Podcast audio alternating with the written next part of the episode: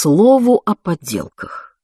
Когда я писала роман «Белая голубка Кордовы» о гениальном поддельщике картин, мне пришлось вдоволь пошататься по закоулкам и лавочкам Старгорода.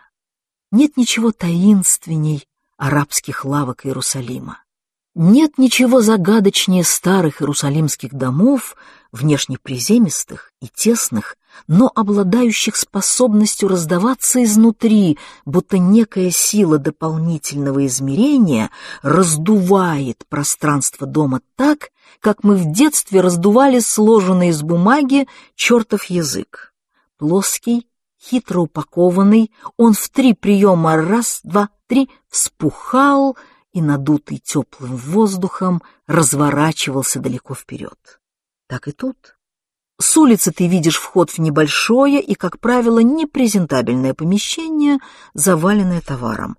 Входить туда нельзя, если ты не знаешь, чего ищешь. Тебя вмиг обратают ласковые, очень способные к языкам арабские торговцы. Зазовут пить кофе, станут называть Наташа и сестра, объясняться в любви к русским, разворачивать блескучие пестрые шали, швырять на прилавок медные джезвы и ступки, перламутровые крестики, топорные фигурки святых из оливкового дерева, золотые маген Давида и подсвечники, и через пятнадцать минут ты и сама не поймешь, как и зачем в твоих руках оказался персидский ковер за три тысячи шекелей, ведь ты просто хотела глянуть, чем торгуют в этих паршивых ловчонках.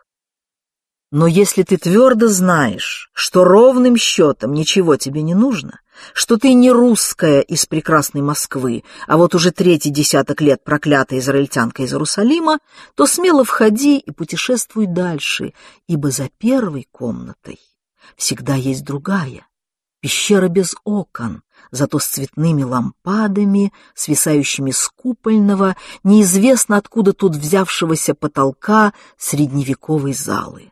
Товары здесь почти те же, что и в первой комнате. Рулоны ковров, стопки тканых скатертей и шелковых шалей, ряды вышитых балахонов под потолком и бесчисленные нити полудрагоценных камней, как правило, раскрашенных.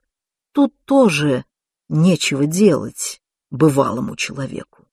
Но случается, что из этой пещеры, завешенный ковром дверной проем или просто арка в стене, ведет в некое совсем уже затхлое и тусклое, как невнятный сон пространство, в центре которого на старом кофейном столике, инкрустированном перламутром, стоит большой серебряный поднос, а в нем горой навалено всякой всячины, на первый взгляд непотребной. Но вот тут-то и надо остаться.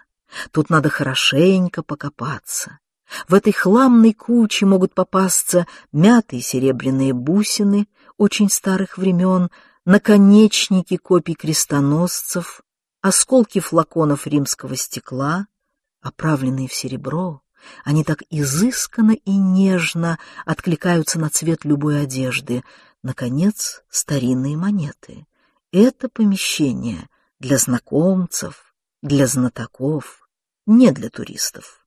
И торговаться тут надо осмотрительно, не нагло, но уж на своей цене стоять насмерть.